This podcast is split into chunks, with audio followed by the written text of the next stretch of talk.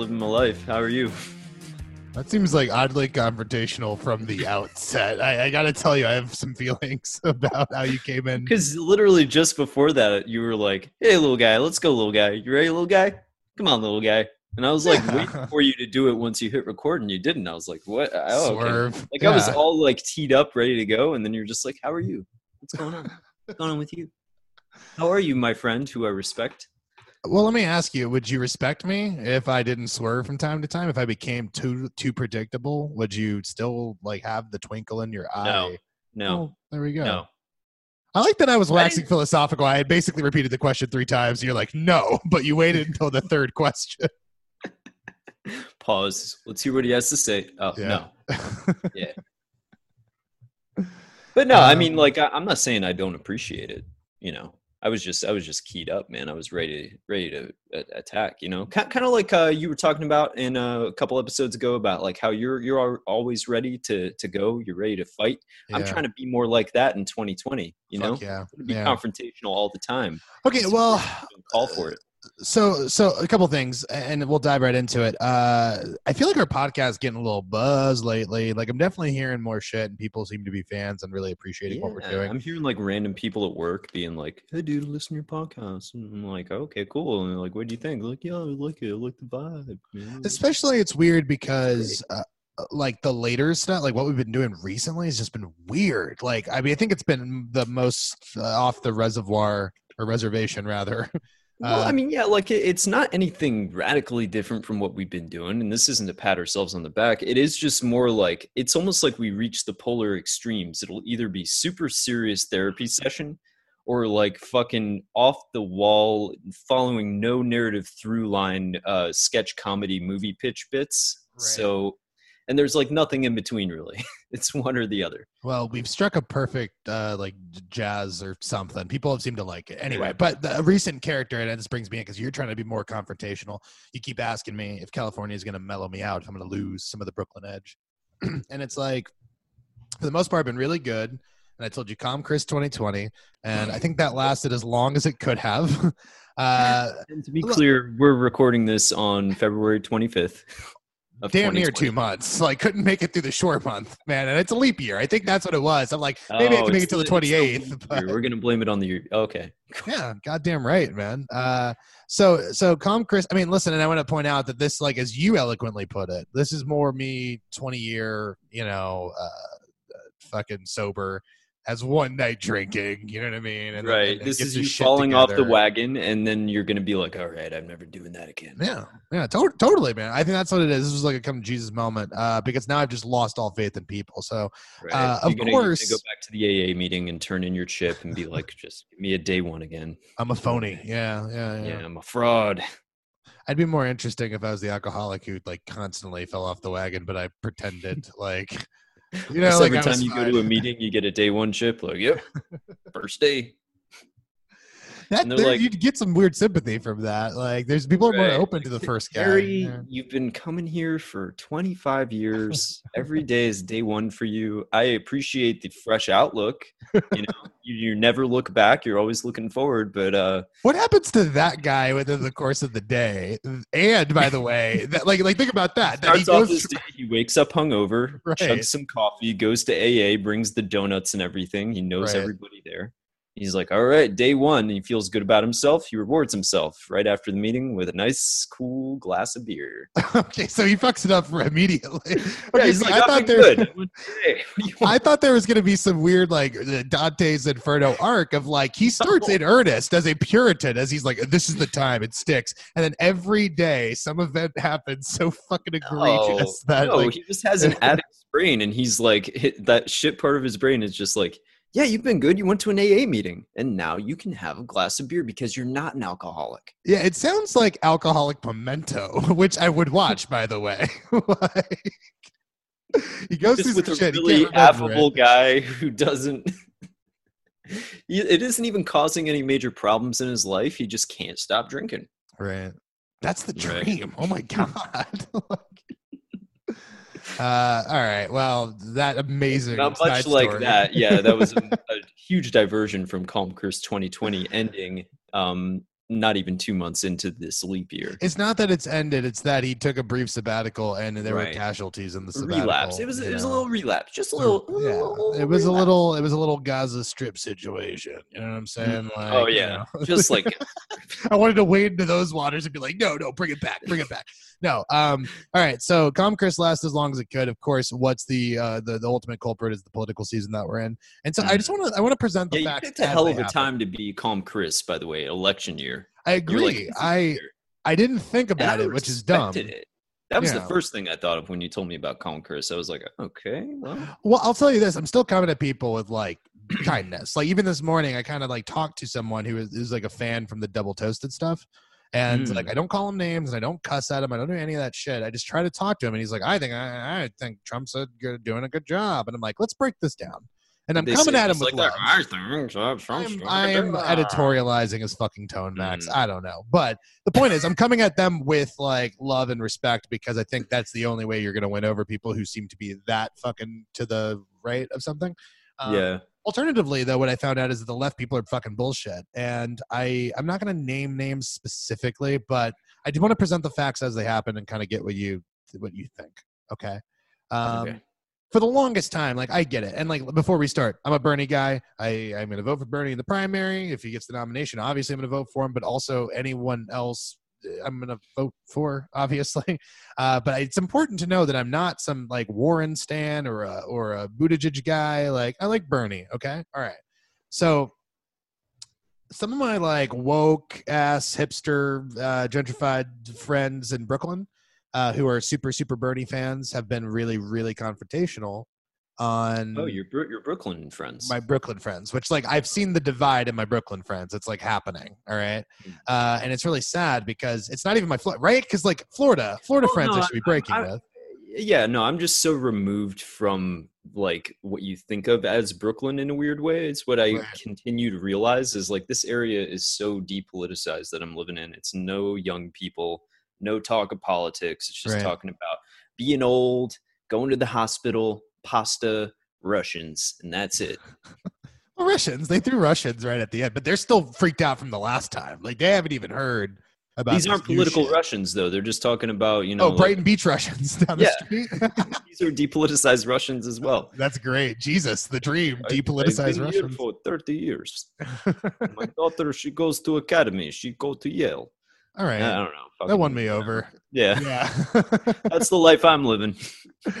no, but but so that's my thing. It's like these people are people that I really like and respect, and I think they're good people. And it's really sad that like friendships have been ended, not by me, by the way, but by them. Okay. Mm. So, like, just presenting the facts, the, the rhetoric that's been out there has been pretty shitty, and it's really coming from the Bernie people. And all I want to say, again, Bernie fan, is that I think, like, when you create boogeymen, shit's Mhm. getting fucked. You know what I mean? Like, and uh, so uh, right before the Iowa caucus, right before the New Hampshire uh, thing, all I remember is like, oh, it was Warren. Warren's the enemy. Warren's evil. We got to stop Warren at all costs. Like, this is what they are true. saying, right? That is true. Right. Okay. Then it was Biden. Then it was Buttigieg, and now it's Bloomberg. And so the narrative keeps changing. These same people keep seeing like they're fucking Henry Hill looking at helicopters and shit, Right. you know. And I'm just like, dude, like everywhere.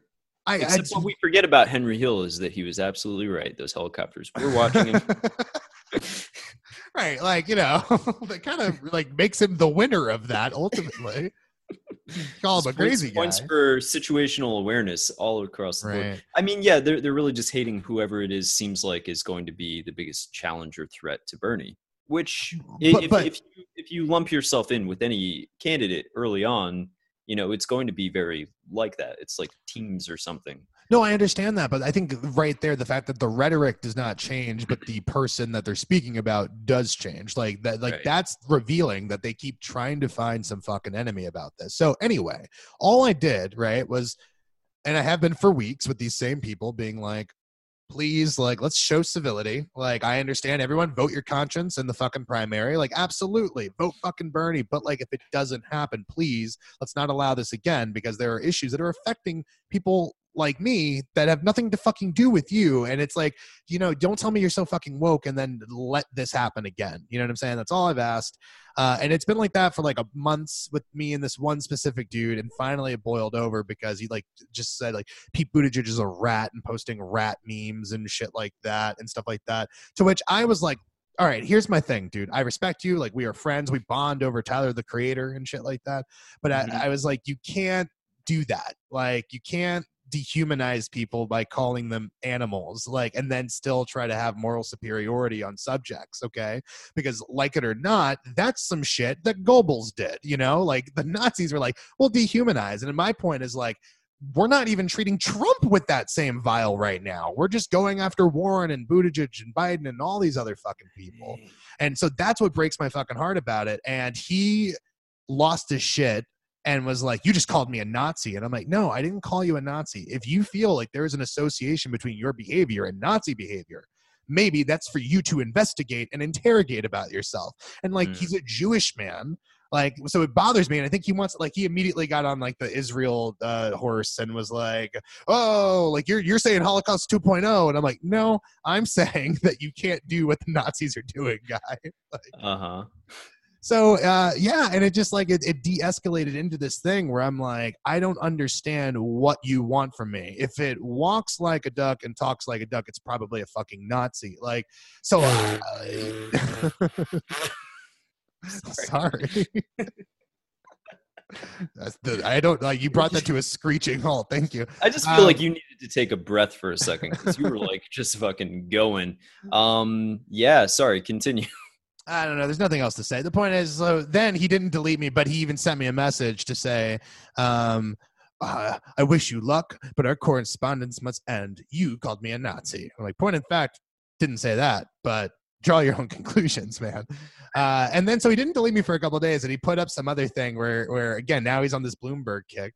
And he's just like Mm. going into a movie so I can be shielded from these Bloomberg ads. And then I'm, and I just was like, yeah, we're not shielded from dumb posts like these and then deleted. So it's not that the, So the, the birdie thing. I'm sorry. He deleted you. or you Yeah, yeah, I got deleted for that. Yeah, Mm. and it's stupid. Like I want to Well, point out, I'm not like uh, let me ask you a question, sure, and I just want to know sure. what was, and I'm not saying this in an attack way. Be calm, Chris. 2020. Yeah. But what was your best case scenario in commenting on that last post? Oh no, it was purposely. No, I'm I'm in the wrong on that last one for sure. like, calm Chris is aware, Chris. All right, like. Okay. I'm well aware that that there was nothing to accomplish there but to be shitty, just, Just to, to try to re-engage him because he like had cut me out. He's like, I'm not talking to you, and I'm like, dude, we are friends. Like we are friends. We have gotten drinks together. We have hung out at night and shit like that. Like it bothers me. Yeah, it's my like if I hang out with you past at night sundown, and we've gotten drinks. We're friends. that's all it takes. If I've shared The alcohol with you, was down. We were drinking alcohol. Yeah. we listened to Tyler the Creator together. We were friends. You know what I'm saying? Like Mm. So it really bothers me that like anyone would yeah. would. Well, I'm just saying like it's weird that like I'm losing like you lose a friend over something like that. And again, I'm on his side. Like I like Bernie. The one thing I'm asking is don't call people rats because you know there was a whole Holocaust because of that. Like I don't know, it just Right. bothers me, and I'm the bad guy there, and it's bullshit.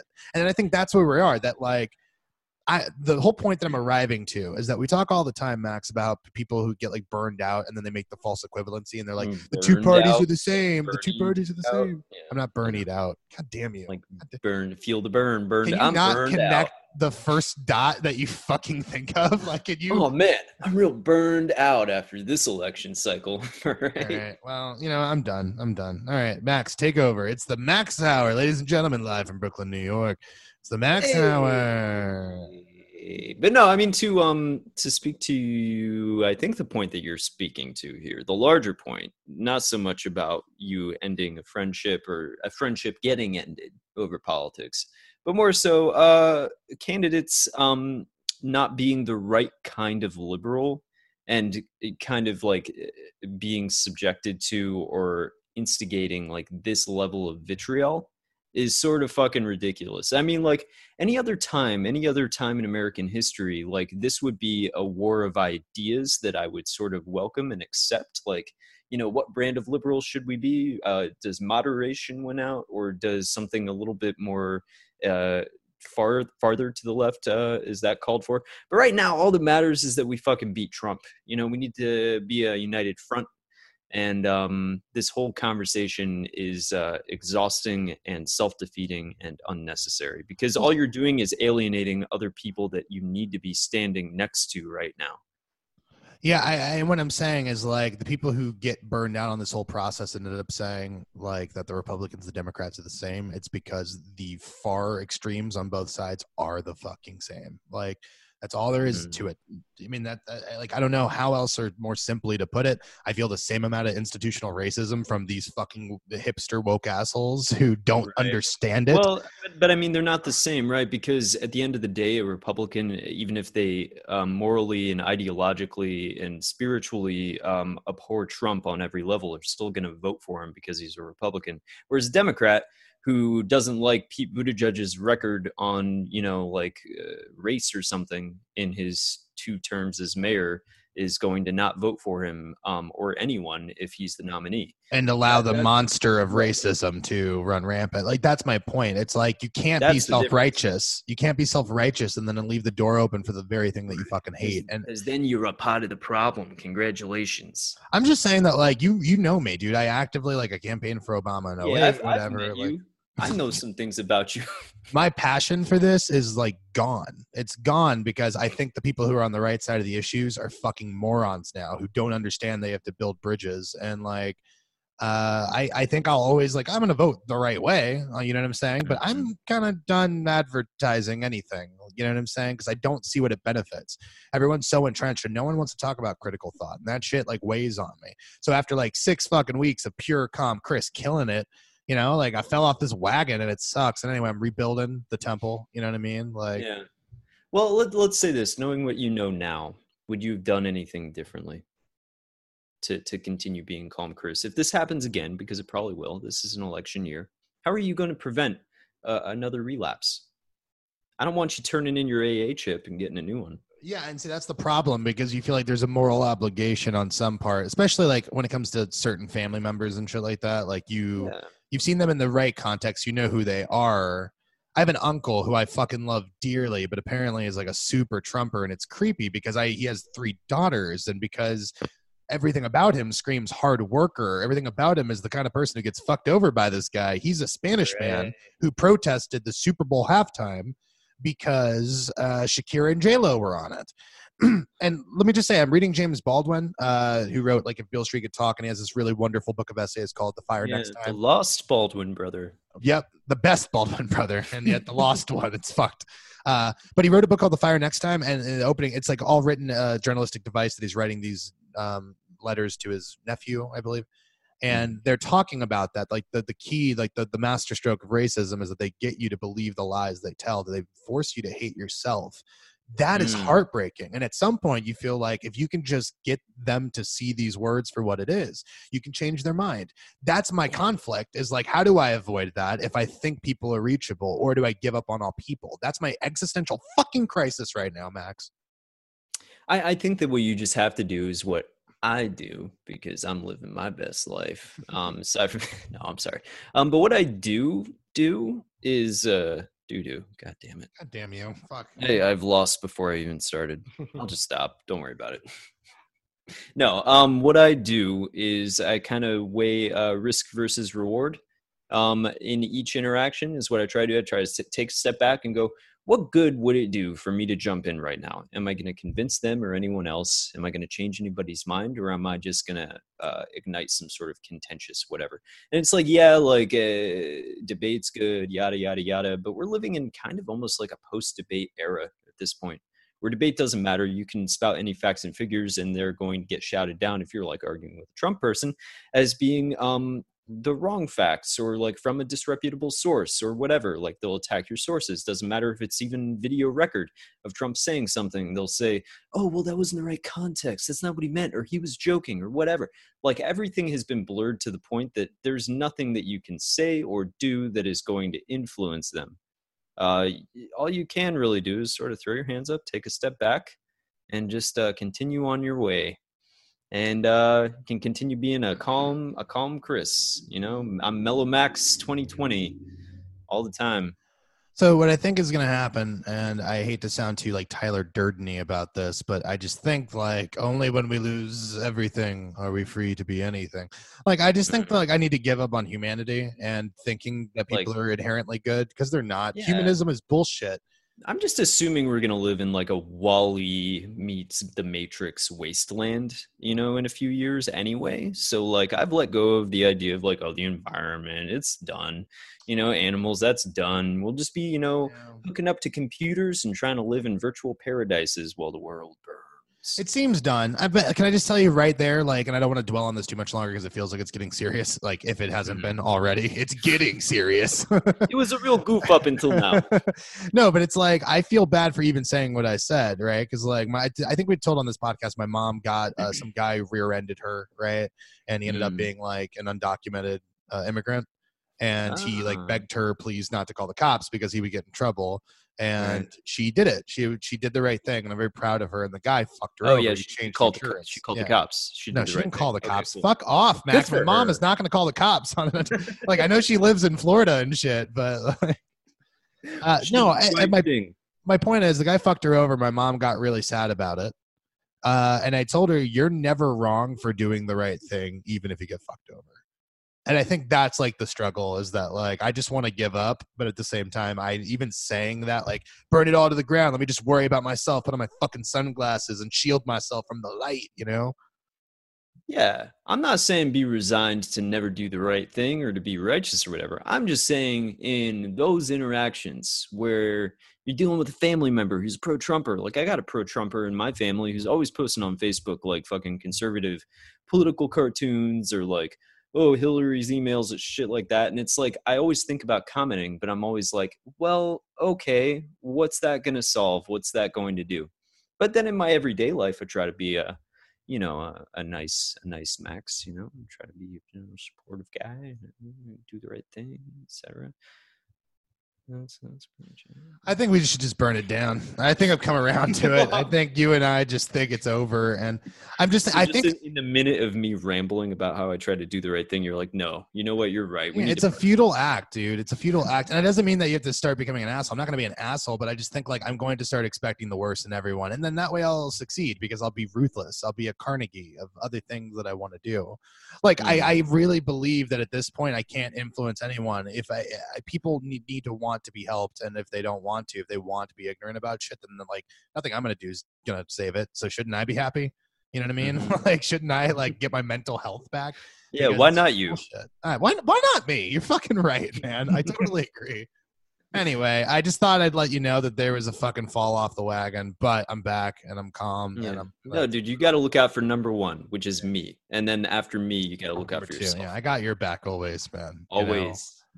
When we're in Brooklyn together, I like constantly am on the lookout for would-be assassins. I would throw my body in front of yours. Are never in Brooklyn together. Well- but if that ever does happen, when we are. I'm always looking up at the the scrapers, looking for snipers. uh, Christian the bodyguard, bodyguard part two. Just you, you protecting me in Brooklyn. Well, you know the problem with that is they did that uh, uh, Hitman's bodyguard thing where I like uh, even on the you know they bit the whole bodyguard movie already on the poster and stuff and it's it's Yeah. just a bad movie. Like you can't remake the bodyguard because it's been remade terribly already a billion times. Right. So nowhere to go but up is what you're saying. I don't know. You think Costner's would be interested in it again? like I'll reprise that, but that's the way to do a bodyguard sequel is to bring Well, Cosner back. Like old as fuck now. Yeah, still in the game. like, Right. like well Let's past the point of being 20 useful. Yeah. Let's wait another 20 years when he's just like you know, you know, 100 pounds overweight and he's just an old man. And he's got a cane and a limp or whatever. I will always love you. You know. Wait, is it First fade in with him singing the song, like self-aware of the first film, like looking No, at a picture just- of Whitney Houston as it fr- zooms out, and she realizes she's dead, and he's an old man, he's by himself, and he has to find a new. And His it's just Jason him him waddling down the street or whatever, but he's got a gun out. He's just looking for somebody's body to guard. the guard. Did he start just That- guarding homeless people when he sleeps? Wandering, he's been wandering the earth ever since uh, Whitney Houston passed away, just looking for another body. He hasn't found one yet. Well, it sounds to me he ends up becoming like a He's Batman type. He's gone He insane. Like that song is just playing on a loop in his head, and the volume keeps getting a little bit louder just by degrees every single day. And he's thinking like, okay, the only way to make this fucking song stop is if I find another person's body to guard. It's a real elaborate gypsy curse at the end. like, you're cursed with a jam. And then they put Whitney on. Yeah. And he's I like trying to like kill himself, but the song only gets really loud then, and he's like, "Oh fuck!" He drops the gun. it's disorienting. He realizes there's a causality between his mortality. The only thing that like quiets it down is heroin. You know, whoa, we took. A, well, we got to address the opioid crisis. I mean, like, if not us, who? No one Yeah. is. I mean, we were just talking off camera or off mic or whatever about how you know, like, there, there's nothing that's really addressed the Trump era in art. You know, I think that this would be the time, man. Could talk about the, the opioid crisis. Okay. Well, I, I'll order that. Give me ten scripts. You'll order that. I'll order set, uh, that. like with, with, like it's fucking Burger King. No, I'll give you. I'll give you like. I'll give you like a put pilot commitment. Give me three scripts. Let's a see. we pile of commitment.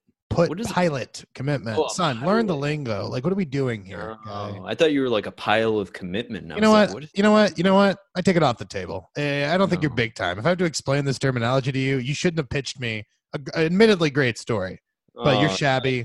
You're a goddamn liability. I want you out of my office. Get out of my office. You're in my office. Doesn't matter. I want you out of it. All right. You have you have dishonored both this office and the uh, person who walked into it to waste his time talking. You're a piece of shit. You're bad at your job. Um, so are you gonna pay like the rent on this place, or do I have to keep paying that? you keep paying the rent. You should have some And you're just gonna responsibility. This space as as if it's your own. Can I get my posters and my things and stuff? Or You can have one. Pick one.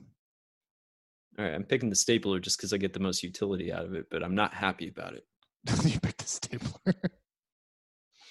I'm just thinking that was do your that was your big get. I thought you wanted a poster and you picked a stapler, and I'm like, wow, he let me. I thought you were saying I could only get one item out of this. Are you saying I can get a poster and a stapler? Yeah, one. Po- yeah, I got you, Bubby. Come on, I'm not a fair man. Like, Okay, cool. I'm gonna take my Muppet Babies poster too. okay, yo, all right. Is there a way we can negotiate? What else is on the wall? Let's talk about that. How many posters are on the wall? You told me one. You're in the office. What are you talking about? You can count, right? I got face blindness. I can't. That extends to posters Wait, and oh, you have face blind. So, uh, oh wait, I gotta, I gotta go. I'll be right back. what? I, I come in, I guess. Yeah. Oh, hello, mate. Oh, I'm uh, the landlord. You gotta get out. All right. You gotta Uh. leave. I'm, I'm turning this place into a condominium. Gotta go. Uh, I feel like here's the thing. I like I have face blindness. Let me put that out there first of all. Okay. Uh, Yeah. Whoa, that's crazy. I've never heard that before. right. Uh, well, says you would know that it's really hard for me to identify who people are. Uh, Your Mm. voice is definitely different from the previous guy, Yeah, but I know the landlord. His name is Richard Crick. that's my name. It's Don't not wear you. it out. He's decidedly. Where are you from? Let me ask you a question. Where are you from? Scotland. Scotland. Oh, great.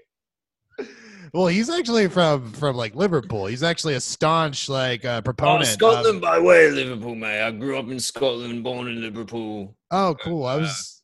Yeah, I was talking. I was talking back and forth. My mum's there, my dad's there. You know it is, childhood divorce. between Scotland and fucking Liverpool. yeah, they're close. Okay. Well, I was referring to Liverpool, uh, Australia. So Yeah, that's what I meant. Well, you didn't. I asked you. I asked you to confirm. Scotland, Australia, Liverpool, Australia. Right Listen, next to each other. Uh, What? what was your name again? Richard Crick. oh, good. Good job, Richard. I remember my own name, bro. Oh, really? Okay. Yeah. Listen, your story has fucking more holes than Swiss cheese, guy. Uh, I don't trust you. I'm not saying you're the previous guy, but you're sure as shit not a someone I can trust. That's all I'm saying. Go fuck yourself. I'm oh, staying Oh, no? here. Mm. Look for your rent check. I'll be right back. I gotta fuck. call the cops, mate. You gonna get out of my I'm place. fine with that. Landlord. No. Squatter rights. Hey, open up. It's the caps. Get out of mm-hmm. here. Can you produce your badge, please? Nah. Well, I'm not opening the door. I mean, this is easy. Double lock. Damn it. So I'm just gonna hold sway here like a goddamn king holding court in this office. You guys can all go fuck yourself. You Ugh, fake rent gotta, a I gotta, cops. I gotta reassess here. How do I get this guy out? All right. I'm Base blindness business. is not working out to my advantage. Wait, why is just this movie producer so intent on taking over my office? He's a movie producer. He should have his own office. Just because I This is a can. shit Office. Just because I can. It's fuck you money. This is just some shit office in Glendale that I'm paying way too much money for. This guy's a Beverly Hills guy. Why does he need my office? It's classic Hollywood. I'm going back to Ohio. All right, cut to calling your mom. Hey, Ma. her, I Yes? fucked up. I, What- I failed. What happened? right, you were right. You and Dad were right. I should have. Uh, I should have been a, a tile manufacturer. Worked at the plant. I'm going back to Dayton. I'm sorry. I fucked up. All right, I fucked up, Ma. What- Hollywood don't need me. They don't want me here. Uh, but we want you here. It's okay. You can give up on your dream and come back to our dream. Remember what you said to me as I was leaving? You said you're a failure and you always will be. I love you. You were right. I know.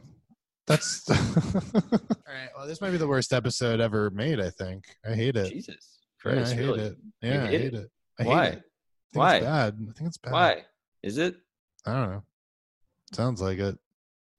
I mean, I feel like you you just are, you know, not believing in it enough. All right, I can start believing. Make me believe. You drive the car. I'm gonna sit back. I'm gonna take this mic You- off the you're mic always stand. Telling me, you're always telling me to drive the car. Why? Why? Why, why is it a car? Why am I driving it? Uh, what does that mean? He's taking the Alright. mic off the stand. He's he's checking out. I'm laying back. All right, I'm loose as a fucking goose. All right, take over, man. Um, your microphone sounds weird. What? Shorten out.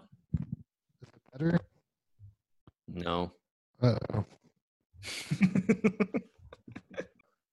Hey, it's a new episode. Um, what's up? It's where's my burrito? We're doing a new episode. I'm driving the car. My name is Max. Uh, how you doing, Chris? Calm Chris 2020. How you doing over there, buddy?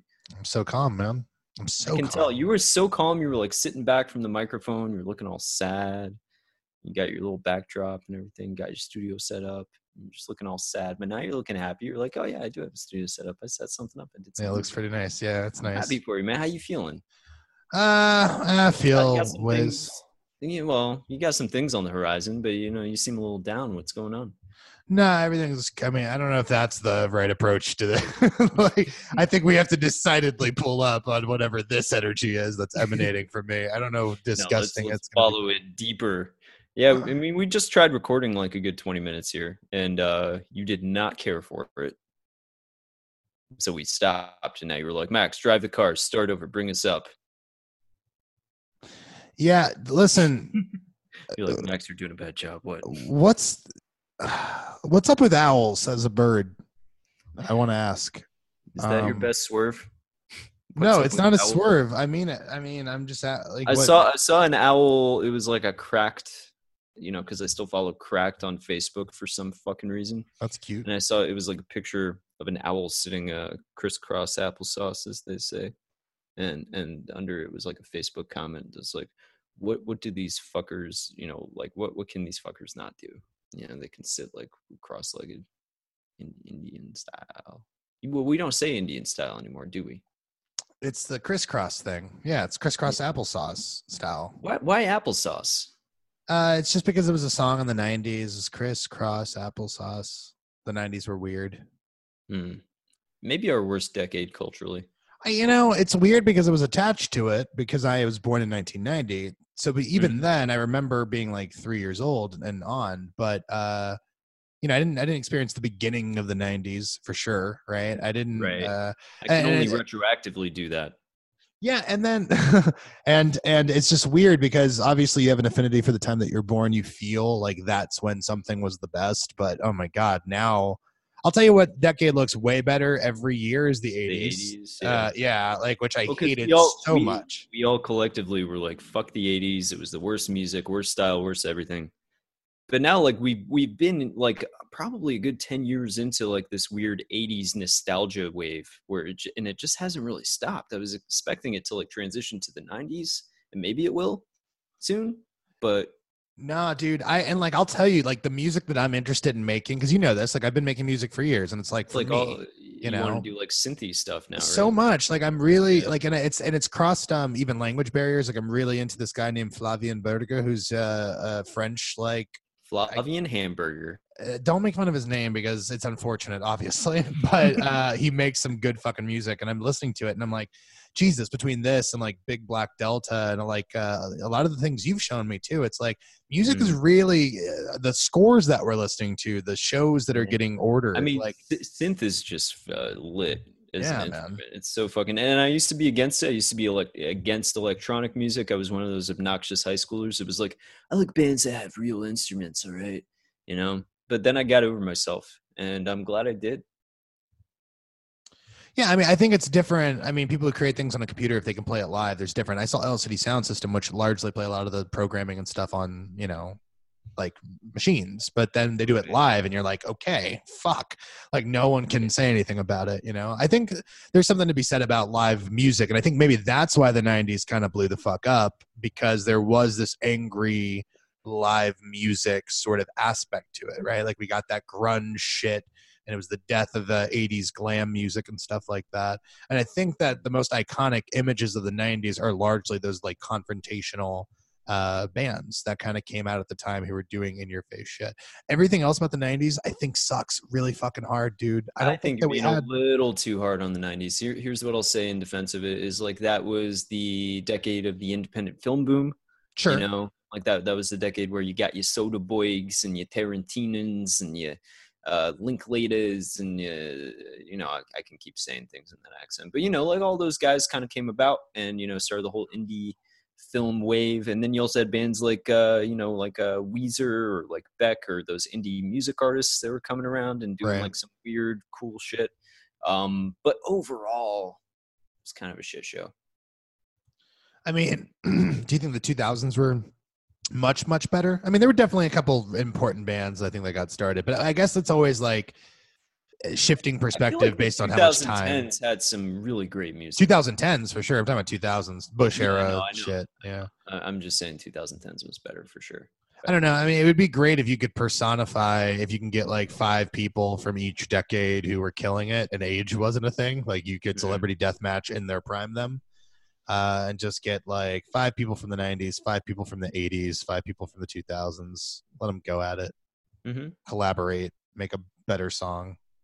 And then whoever doesn't win, they go into the meat grinder. I mean, th- these are high stakes, bro. I mean, they're fake anyway. They're like like clones from their prime selves, you know. I mean, yeah, I think that would be a really good call, man. I think that's the way we need to go. Um, you know, we we pitched a while ago, episode 50, like an Ayn Randian uh, American Idol, where Yeah. if you weren't good enough, you just got like fucking murdered on live TV. Yep. And yeah, and your your argument then was, yep, your argument then was that you know bad uh, bad performers or bad singers would never audition after the first season because it would Right. be stakes would be too high. And I was like, no, people aren't that self aware. Um, Yeah, and I think you won me over then. And if your point is to win me over now, I think you won me over. like, Oh, but no, I, I do still think about that. Like, uh, what if we raise the stakes? You know, that's what I really want out of reality TV. You sent me a clip today of uh, Gordon Ramsay talking to a child on MasterChef Junior, and then they subbed in some fucking like him talking to an adult. What did he say in it? He says, uh, I have three little girls who also cry in the kitchen. And even with all of their tears, it's not as salty as this piece of shit. That's what he said. and it's to a beautiful little like English girl or something. Like she didn't deserve this. Like See, yeah, that's what I really want. I want Gordon Ramsay actually yelling at children, you know, actually making them cry. I want, you know, people on The Bachelorette, like when they get fucking eliminated, like they get eliminated, you know. They They get get dri- they, they get put on an iceberg and they get sent out and like good oh, luck. like a, like on an ice floe. yeah, Like here's one match and one gun with one bullet. Good luck. good luck. Yeah, I would watch that. I mean, same thing. Let me ask you. yeah, I would watch that. let me ask you. I mean, well, I mean, I will have a larger point to this in a second, but let Mm. me ask you this, which Yeah. is uh, sports. You Yeah. notoriously don't give a fuck about sports, but That's if they true. Raise the notorious. stakes, You alone But what if they raise the stakes of sports? Like to at what level? death. right? like I- you're asking if I would be into it then? what level like i guess like what stake rising needs to occur for you to be interested in it like obviously i don't want to be so macabre as to think that it would be death right unless my because my larger point was going to be like when you introduce the concept of destruction people seem to be a lot more interested in it ourselves included with the bullshit we've talked about recently mm-hmm. but i'm asking you like with sports like like if this guy doesn't hit a home run like they- kidnap his child or shit like what kind of stake I mean, yeah, of happen course I would watch it. Are you kidding me? No, I mean, like, what what are we talking about? Uh, no, like my my mainest beef with sports right now, if I'm being really honest, is just that I don't have like the energy or the brain capacity to like fucking know all the things that there is to know. You know, it's sort of like it's like jumping into the 900th season of a serialized television show and just being like, all right, well, I can kind of follow what's going on. okay But if you add murder to it, then yes, I'll be way more invested as, to answer your question. So Aaron Hernandez, man, he was that guy from the Patriots. They did a Netflix special on him. Oh, is he the guy that like murdered his wife or something? No, he murdered his like brother-in-law, I think.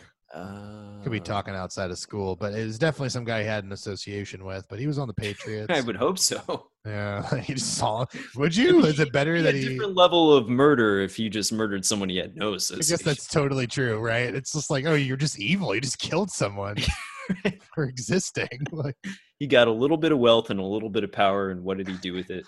Isn't that like Robert Caro or whatever said that about power? He's like, you know, power power doesn't corrupt, power reveals. When you give somebody enough power, it reveals what the guy always wanted to do. right? What Aaron Hernandez wanted to do was just murder somebody. murder. I hate that saying because like a lot like I had this professor that I really liked in high uh, not in high school in college uh, named Mr. Wall and he was generally a really great guy and we had great conversations about literature and stuff like that but he ended up being like a real uh, kind of righty at the end and his Mm. point always Like was as in that he was correct all the time, and you're right really but and both uses of the word Oh, sir okay. uh, uh, in the ever expanding or actually shrinking of our So he was language right, he was right-handed. He was correct often. Uh, I'm sorry. he- continue. Oh, it's cool. He he would he would just say that all the time, like absolute power corrupts absolutely, and then he would quote the Who.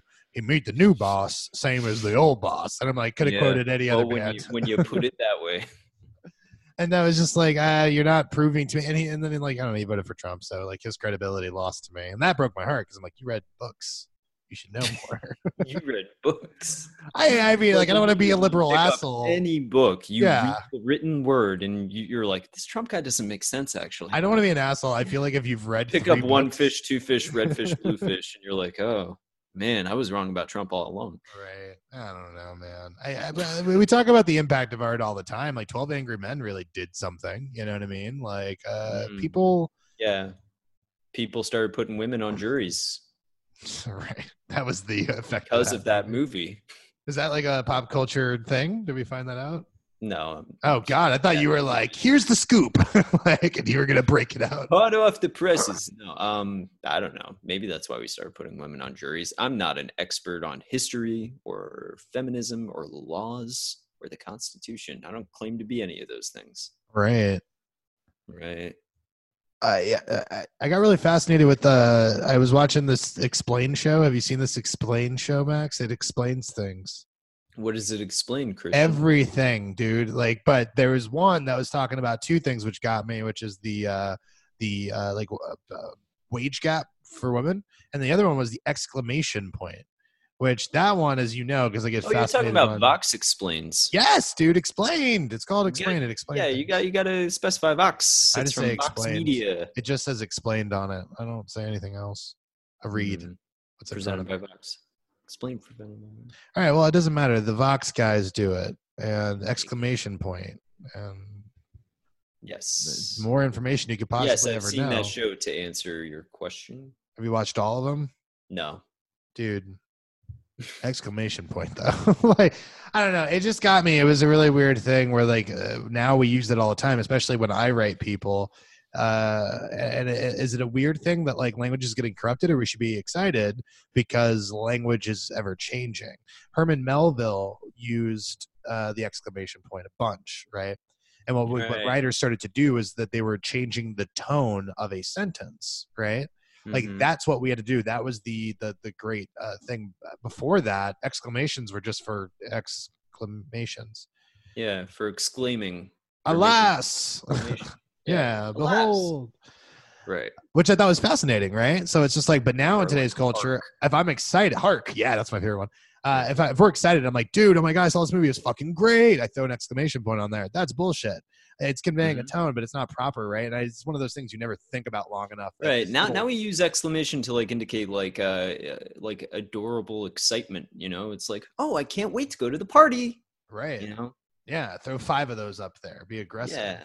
That's fun. Yeah, well that that is aggressive. When you do more than one, it's like, okay, what's your problem? Like any anytime anybody uses punctuation like more than once in a row, including uh an ellipsis. I hate when people do that like in text when they're like, okay, dot dot dot. It because that usually indicates that they're like being sarcastic, like, all right, guy. But like some people use it as like a matter of like course. Like they just write with the dot dot dot at the end of every sentence and it bothers me to no end.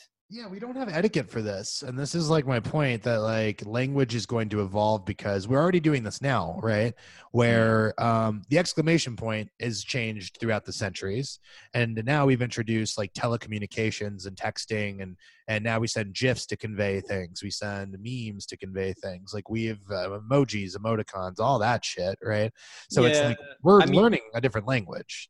Right. If we're getting like all like, you know, high school philosophy or whatever, uh, I, I think that, you know, words and symbols or whatever, letters or whatever, uh, it's just a bunch of symbols that we all collectively agreed upon that mean certain things. And that's what emojis essentially are too, or, you know, text speak or leet speak or whatever you call it.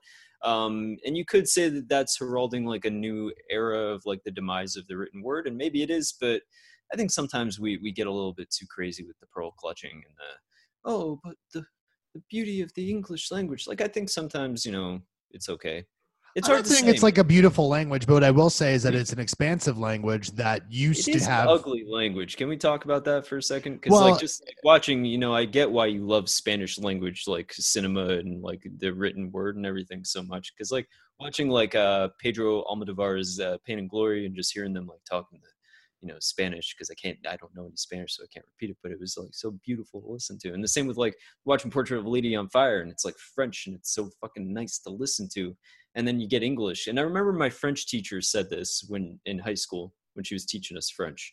And she was explaining why uh, English is such an ugly language to us. And we were all like up in arms immediately. And she was like, I'll give you an example. When you're in France and you want to talk about a lamp, you say lamp. But in, in English, you say lamp. And I was like, You're not wrong. That is uglier.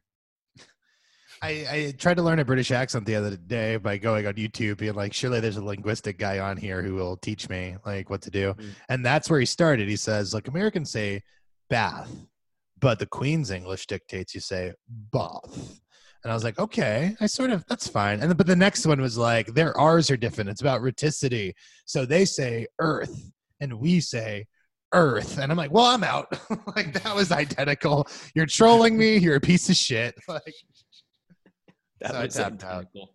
no, uh, so my friend Michelina uh, speaks French, and I want her to teach me so bad because I do find the language to be really beautiful, uh, specifically in contrast to English, because English we know and certainly can be beautiful in the right hands, man. There are some writers who know how to make that shit sing. However, Mhm. it is a Germanic root language that steals the rules of Latin. It makes the least amount of sense of any fucking language out there. And if we didn't speak it, I think we would abhor it. Uh, Yeah. So I, I'm glad I speak Spanish. I don't speak perfect Spanish, but I do speak Spanish and it makes me happy, you know?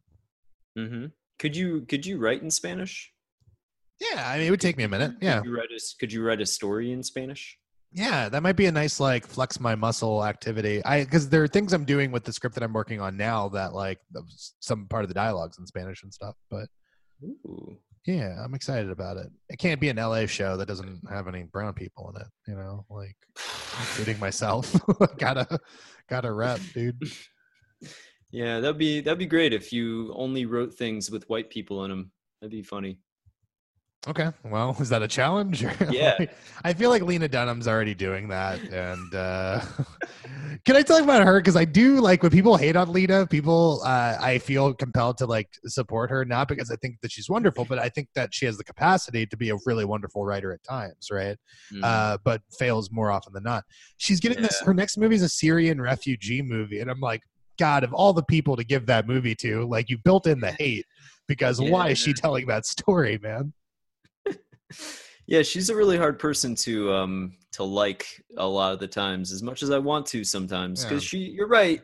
You know, in the episode of in the episodes of girls that I've seen, I'm like, yeah, she she definitely hits on some truths there for sure. She's just so uh insufferable as a human being a lot of the time. It's a Like, Kanye deGrasse situation. Tyson- I did want to talk to you about Neil deGrasse Tyson because uh, Oh, divorce- a divorce story. Did you hear? You finally read about this yesterday off microphone. I'm talking to Max, and I'm like, by the way, you know, Max, you're always coming at Neil deGrasse Tyson saying he's a fucking asshole, and I'm always like, no, he's great, he's amazing, we need him. Uh, until it affected me, much like a Republican whose husband got cancer or AIDS, I decided to flip here and be like, fuck Neil deGrasse Tyson. This guy's a piece of shit. All over Marriage Story. Max, take it away. Oh yeah, uh, Neil deGrasse Tyson on Twitter said instead of a marriage story, they should have called it a divorce story, and that was the whole tweet. And the problem with Neil deGrasse Tyson for me is that every time I see him talk about anything other than science, he sounds like that kid in class that would raise his hand and go, "Well, actually," like he just wants to show everybody how how like smart and cute he is. You know, it's like it's so so adorable how smart he is. Like I had an uh, an interesting observation, Conan. Did you notice that the the stars in Titanic uh, that that that wouldn't have uh, been the correct star map for that time of year? It's Yeah. like, fuck off, And guy. then, and then and then he got James Cameron to change it. I know I'm annoyed by it. He really fucking annoys me, and I don't get it. Uh, listen, he reminds me there was a kid I went to school with, and I hate to name drop him, but I have to name drop him because you won't believe the fucking name if I don't tell you. okay. This motherfucker's name was Theophilus Napoleon Emmanuel Hill. All right, and it's just like that is a glorious. Glorious fucking name, and no matter how you slice it, like you were born to be a general, you were born in the wrong century, my boy. You know, but he was very much that kid, like that mm, uh, mm, teacher, teacher, and you're like, "Ah, shut the fuck up, Theophilus Napoleon, Emmanuel Hill, you piece of shit. like, my God, I don't care how right you are. Shut the fuck up. He would, he would like, I would be tired by the end of saying his name. It was a marathon. It was like trying to rap Right. an Eminem song Well, or some shit. Because, like, if you unearth the other tweets uh, of Neil deGrasse Tyson, it's just so it's so exhausting, man. It's he's crawling with 9/11s. Neil deGrasse Tyson's Twitter. it's crawling with Kennedy conspiracies, Titanic conspiracies. Well, I mean, it, it, to speak to our conversation about the degradation of language, you know, he made a tweet, and I don't even necessarily disagree with him, but it's just sort of like, shut the fuck up. Like, where he was talking about, like, how, like, back in the 60s, we used to reserve words like awesome for things like the moon landing, the polio vaccination. Now we use the word awesome to describe food and Instagram posts. You know, it's just like, dude. Can I just say right. that who was describing the moon landing as awesome? That's a, a severe understatement. yeah, like like what burnout was like. You know what, man? Fucking Manson murders, but we got there, guy. Like I don't shade a lot, but that was awesome, man. that's fucking ridiculous. That's the stupidest thing I've ever fucking heard. Because the moon landing is a monumental human achievement. I mean, like, to- which, like, When when you're breaking down the root of the word, yes, awesome is about something that inspires Awe, yeah. awe. sure. And sure, the moon landing inspires awe. And now he's saying, "Oh, what, we're we're in awe of things like uh, fucking a nice, you know, hamburger that you got at a restaurant, Avengers Endgame was awesome. or uh, yeah, like shit like that." And it's like, yeah, you're right, but shut up. All right, I feel, I feel, I feel it, man. I got you. Uh, that's that's righteous anger. just- yeah, no, I'm just really glad that you're on on my side finally because I felt like I was alone, you know. In the I have a problem with people who want to take the joy away from other people for no other reason than claiming to be silent. Like, we've had this discussion about like sometimes you get rid of the truth to get uh, you get rid of some of the facts to reach the truth. You know what I mean? There's an inverse to that. Like, Um, Werner Herzog calls that uh, what ecstatic truth, where it's not. is, does he? He said, "Oh man, I would love to hear him talk about this. I've never Well, yeah, heard him say that." well, yeah, yeah. He talks about like in his documentaries how they're not necessary. He doesn't see a distinction between his documentaries and his narrative films because his documentaries play with facts, and he admits that freely.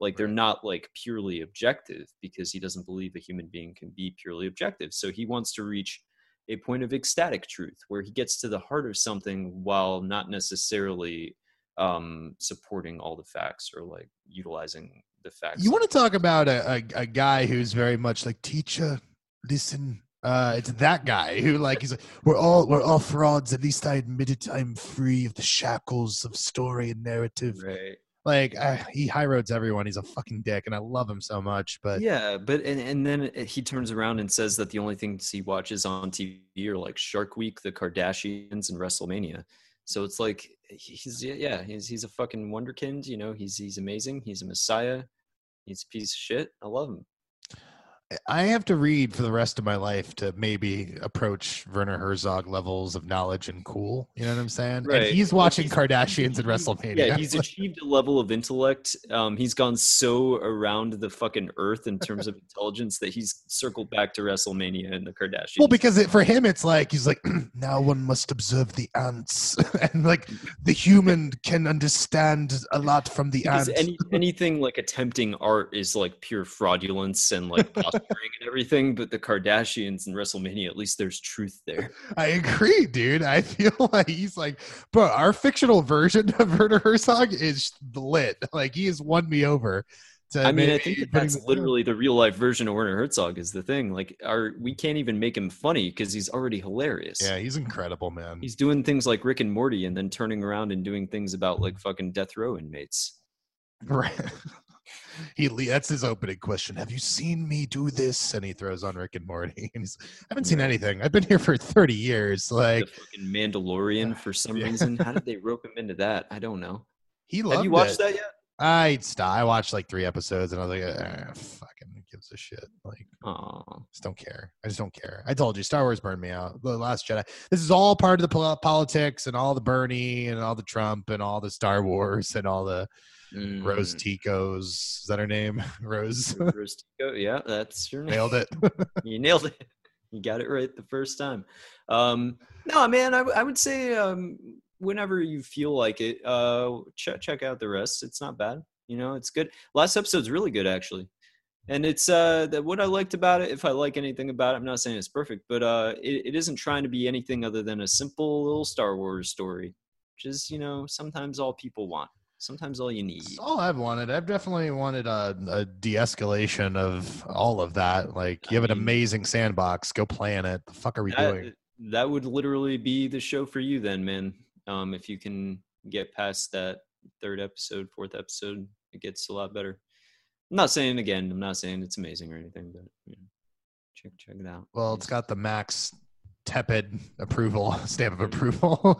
You have old ranking approval stamp. minus ranking yeah Right. Yeah, that's like good. It's like put it on if you're sick, you know, you need to waste some time. seriously if you're sick perfect show Right. All i was sick for like the first half of this year and i was like might as well watch the mandalorian and you know what it was all right Uh, can I? I want to go back to la- a language for a second because I'm fascinated by something, which is like in theory, the more languages, right? Like I know Spanish, therefore I can bluff my way through Italian, which is true. I always say I speak fifth grade Italian at best. Uh, it's not Mm. good. But my point is, like French is also a romance language. What was that? I'm sorry. said buca di beppo quietly and with I- a little confidence Why would you? you should really. I told you to listen to this podcast. It would teach you Italian. But my point is, like, you have a leg up, right? You start understanding things, and I wonder, the more languages you know, does that legitimately open up these different like uh pathways to understanding? You know what I've always wondered about people who are fluent in multiple languages is like say you're speaking Italian but you know like Mandarin or something or you grew up in China. Like are you thinking in Mandarin while translating it in real time to Italian or are you thinking in Italian in order to speak Italian? Right. So like here's my thing. I think in English, translate to the language and then speak it. My mom, native Spanish speaker, still to this day, even though she's been in the country for like let's call it 35 years. Um yeah, that's the majority of her life at this point. yeah, yeah. Still Spanish first, English translation. Uh, and it's really, really interesting. She says at times, like, but especially because every now, every couple months, she'll go back to Puerto Rico. So it's like, ah, I'm back. You know what I mean? Like, Do you think that that's like an, an, a conscious decision on her part up to a point, like that, like that she she wants to maintain that part of her her culture and herself or whatever? Because like like you do hear some people kind of start to lose their accent or it becomes more Americanized. Some people do not, um, depending. So I'm just wondering like what that is for your mom. Yeah, I don't know. I, will ask her. I'll report on this. She, she listens to this like pretty religiously yeah. now, so she can she can answer. Nice. She'll text me when she hears it. But um, I I, I know that my mom I love you, mom, but damn. Get on it. I, I think I make your mom uncomfortable. She doesn't like the man I've become, I think. She she she all she ever says is good things about you. She says, Tell Christian I said hi, I love him. Yeah, that's that's her fucking with me. That's her being mean to me with kindness. like she's killing me with kindness, dude. Only you, only you would hear tell Christian I love him, uh, tell him I said hi, would hear that and say, That's her fucking with me, that's her hating me, that's her way of insulting me. That is her posturing. That is a total power move on her part, and I respect it. But God damn it, is it not hurtful? All right, your mom wow. is watch deviant. this be the one episode she listens to. She'll like not listen the like, hundreds of times I call her a saint in, in tears. What is Christian saying about me? I call her a saint every other episode, and this is the one time she hears it. Well, good. Listen to your son show. Listen to your other son show. It happens to be the same show. You kill two birds with one stone. She doesn't yeah. do it. I mean that yeah, that's that's the real beauty of the show for her in theory is that she would listen to both of her sons' show at once. I would love to have your mom on the show, by the way. Like, no jokes. I don't know why. I don't know what it would look like, but it could be amazing. Because here's the thing it's like we always look at our parents as these people who are, are removed from us, right? But, like, dude, yeah. we turn 30 next month, right? Or a uh, month and a half, right? Like, we're, yeah. we're, we're close to 30. We're fully adults. We've been adults for over a decade. They've been adults for fucking forever. But now I think we finally look at each other a little bit differently. We mm-hmm. see the relationship change a little bit. And it's like interesting. We could be people. Like we could ask your mom actual questions and stuff like that and get actual responses because our relationship beforehand was so predicated on she's an adult, she's an authority. An authority. Yeah. Yeah. I no mean, part of you is interested in that. You're like, I just keep uh, away from the microphone, yeah, or my mom. But I just, I like that would get weird very quickly. I, I feel the same way, man. what are you know, most like, worried about? Like, am I a loose cannon, or are you just worried that the content's going to go somewhere weird? No, it's not even about it being weird. I just don't think that she would know what to do in a podcast format. She doesn't she's never listened to a podcast, she doesn't listen to radio. I don't know that she would know like how to how to like uh do this. I think your mom would be the fucking marvelous Mrs. Maisel. She would get in front of a fucking mic and shine and be like, "Wow, I'm a oh, natural." Yeah, she drives you out of the game. Me and her start hosting the show together. Yeah, you're pissed. You're mad. She's a fucking natural. So my own mother would kick me off the show. Not she would you. have to. She would have to, and you would respect it begrudgingly because you know what's best for the burrito, dude. And you know that like this form has to venture on you, with me. Are you mom. looking for a replacement? Is that where this is going? No, not like, at all. You've, you've been like ah, just for a while. Like man, Max is really holding the show back.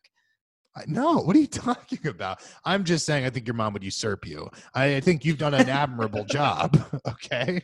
like you've been fine. You've been a good placeholder, but you know, let's let's get your mom in there. Um, yeah, maybe she might uh, Maisel it, you know, because if you've never seen Marvelous Mrs. Maisel, uh, first time ever doing stand up, she's not she's, even she's marvelous. She doesn't even know that she's doing stand up. She's in the Gaslight, uh, whatever, in the '60s, and her husband just cheated on her and she's like all drunk and upset or whatever. And she's like and another thing and everybody's laughing at it. And then uh, what's her face from family guy and mad tv is like hey she's gonna be a star. I gotta be a manager. And then it like swirls newspaper transition. It's like yeah yeah yeah. i've never seen that show. I don't think i'm ever going to no, but I think that's your mom. Your mom could approach that level of uh, crossover Emmy success, and you know what? She might. She is a natural speaker and entertainer. She's been entertaining uh, fifth graders for years now, decades even. Look, she um, held her own against Robbie fucking Williams, uh, not the singer, the actual Robin Williams. Uh, you know, like she can handle the, yeah. the hot lights. Him and Paul Newman, she both uh, held her own against both of them. Jesus Christ, the Titans was this pre or after his like his empire of salad dressing and like and Roman Jack Empire. And Jack a lot of famous people, yeah. Wow. Yeah, she she had like a sit down lunch with uh, Paul Paul Newman apparently. How'd that go? Really well. She was a waitress in this like cafe. He was there doing his like stock car racing or whatever that he used to do, and it was in like a. the What is with actors who like have great lives then deciding to pick up weird extracurricular activity like Mickey Rourke in boxing? Like you have one thing going for you, Mick, and it's this beautiful face of yours, and he puts it in front of a bunch of leather and power. God. His face just looks like hammered shit. It's I feel real the- bad for him. Yeah. He, it looks like he's wearing a mask of his own face that melted a little bit. He is the one person who would benefit from like that vanilla sky a mask. handsome man, oh yeah. oh my like, god, yeah. like such a good looking dude, and now he's like a fucking freak show. Look, I'm I'm not gay, but I'd fuck old Mick, Mickey Rourke. I mean, like he was a stud, bro. he was he was too be- he was just objectively beautiful, like a work of art. Yeah. And then he started boxing and he got his face all fucked up, and it's like, okay, dumb. You were a great, beautiful, handsome actor, and the wrestler's still great. We know he has the capacity to be a good actor at times. That's 12 years ago now. Right, but I mean, he's really limited what kind of parts he can get at this point, looking Right. like a monster man. Like you can you can make him like a, a macho man Randy Savage type character for Right. sure. He can play that part. Give him that part for the rest of his life. But he They can't, could remake the Elephant like, a Man. and- disappointed father or anything. You know, he can't play like Casey Affleck's you know alcoholic dad in Manchester drama. by the Sea sequel. Yeah. No, he. Uh, I don't know, man. They could redo the Elephant Man and just do no makeup, save money, just get a really great performance. harsh. I, I mean, like it would be a reimagining of Oh, the Elephant Man. I mean, don't don't actually get somebody with that disease. Like that dude. Uh, yeah, I talked about that movie Chained for Life. Um, on our uh, best uh, best of movies list or whatever. Um, That dude actually has that Elephant Man's disease. It's the dude from uh, Under the Skin. Remember who I'm talking about? oh yeah, yeah, yeah, yeah. And he's like the star of Chained for Life. Like he's in it for like a good 50 minutes of the runtime. Fucking know, a man. Whole arc and everything. It's like, damn, look at that. Uh, It gets uh, less weird the more it goes. I know that that sounds real uh, offensive probably to less than abled people, but when you're first watching, you're like, this is hard to look at, and then it gets less hard to look at. You just get used to it. Right, man. I think that's the truth about everything. I uh, there's this movie by John Cameron Mitchell, the guy who did Hedwig and the Angry Inch, and I've talked about it kind of a lot. It's like a movie I really loved as a kid. Uh, short bus yeah and it came out when i was 16 so like i'm sure my parents wouldn't have loved that i saw like an You nc should make a sequel called Medium Bus. medium bus and then of course long bus longer bus longest bus and then just long bus it's the final one but it's got four o's or however many sequels there have Yeah. been And then the prequel, just regular car. right like and that's just like an like an invention of the automobile it's a weird swerve but right at the end Right. the long bus shows up connecting Right. Like, like ju- it's just literally about the creation of the automobile, and then at the very end, just an orgy. Right. And it has all everyone's at that orgy. Henry Ford. Henry Uh, Ford, Henry Ford's wife, Henry Ford's mistress. really Ford adjacent people, but just it's just an orgy full of people you don't want to see fucking. Um but that movie was really important because it was an NC-17 movie and it had like like very vivid sex scenes. I think the beginning is just like two dudes like sucking each other off or something and I was like, "Oh, this is weird." And Uh, it's not it's not simulated, right? Wasn't that the thing? It's like actual sex. it's real yeah the, all the sex is 100% real in the movie and i thought like and that was a weird thing is our relationship with sex is so taboo here growing up like you'd watch movies with your parents if like fucking boobs were ever on the screen my mom would be like no cover your eyes like you're fucking with my relationship like My why is this a bad thing Throw a blanket over my face. It was like, all right, well that's my point like we would watch stuff like titanic and yeah titanic has fucking boobies in it whatever This guy's got some boobies in but it's there. not like a distracting or gratuitous. Like within the moment, I don't want to give James Cameron any credit. It's the moment of vulnerability. It's shot in a very earnest way that it, I think works Yeah. as a scene. You know, um, Yeah, but they would always cover that shit up, and I thought that that was like such a weird like line that we that we drew growing up. Like our parents were so weird about sex. Well, I mean, yeah, like when th- this is getting into like that weird violence versus sex debate, you know, like what we allow our children to see. And like looking Right. back, and I love you, mom and dad, you did a great job. But like, I the first rated R movie I ever saw was Braveheart, and I remember there is one scene where William Wallace, you know, uh, gets married to the woman, Oh yeah. um, yeah, yeah. and and like they they they make love next to a waterfall or some shit. and she has her tits out. You know, it's just like classic old time uh, making love to his wife thing. And uh, my parents like threw a blanket over my face, literally, during that scene. And then the rest of the movie, like they let me watch though. The slit The throat, that- the disemboweling, like yeah, all of it. disemboweling. There's a guy that gets thrown off of a thing onto a wooden pike, and he just like slowly sinks down onto it, and just people getting split in half with swords and their heads cut off. And it's like I could see all of that, but a lady with her with her breasts out, no. But again, I think that that's all tied into their shame. Like sex as a thing was a shameful act, like especially for our parents growing up, but their parents growing them up. It was this thing that you were not supposed to talk about. There were very clearly defined roles and shit like that. And then each parent passes that on. I'm not a parent, and I hope not to be. Uh, but it's like I wonder if that same thing gets imbued because, like, I think our generation seems to be way more chill about yeah, it. I, yeah, I think we're moving. I think we're moving the needle on it because I mean, you you you make a good point. Like my dad was born in 1950, in the Eisenhower 50s and everything. My mom was born in 1961. Like still, for all the talk of hippies or whatever, like a very conservative time, and like moving that that needle, you know, on that cultural conversation. It's not really a conversation we were really having for a while. Like not until the late 60s, early 70s and stuff. And even then, it wasn't so much about what we allow our children to see it was more so like uh, free love and acceptance and all that was just where we were starting to talk about. Well, and, and so that's the thing about the fucking movie, which is like that was shocking for me to see. One, it was shocking because like I'm not saying like I hadn't seen naked people in my life, I hadn't seen Mm. sex in my life, uh, in movies or what have you. But it was weird because like I hadn't seen that before. I hadn't seen something so explicit that was shot in a way that didn't feel exploitative or something. Uh. And it was it was something that was it shocking. wasn't, it wasn't uh, yeah, exploitative or sexualized. Right. know, No, it was that- this like this is couples, this is intimacy, and that's what the whole movie was about. And you would see this really intimate thing, and sex wasn't this, for lack of a better word, sexy thing that can be sold, but it was really about the intimacy of it and shit like that. And I remember being like really Right. floored by that movie because I was like, wow, like you take away the dogma of this shit and it's just this thing that literally everyone fucking does that's like that's as a species that's how we fucking are uh and Right. we, we've been That's we conditioned to feel bad to about it exist, Yeah. You know, it's a big part of it. that's that's, Um, that's the and- big one Well, like, uh, and like the big difference here, if anybody listening is unsure of what we're talking about, would be like something like Game of Thrones uh, early seasons, where there would just be explicit sex scenes to keep you distracted.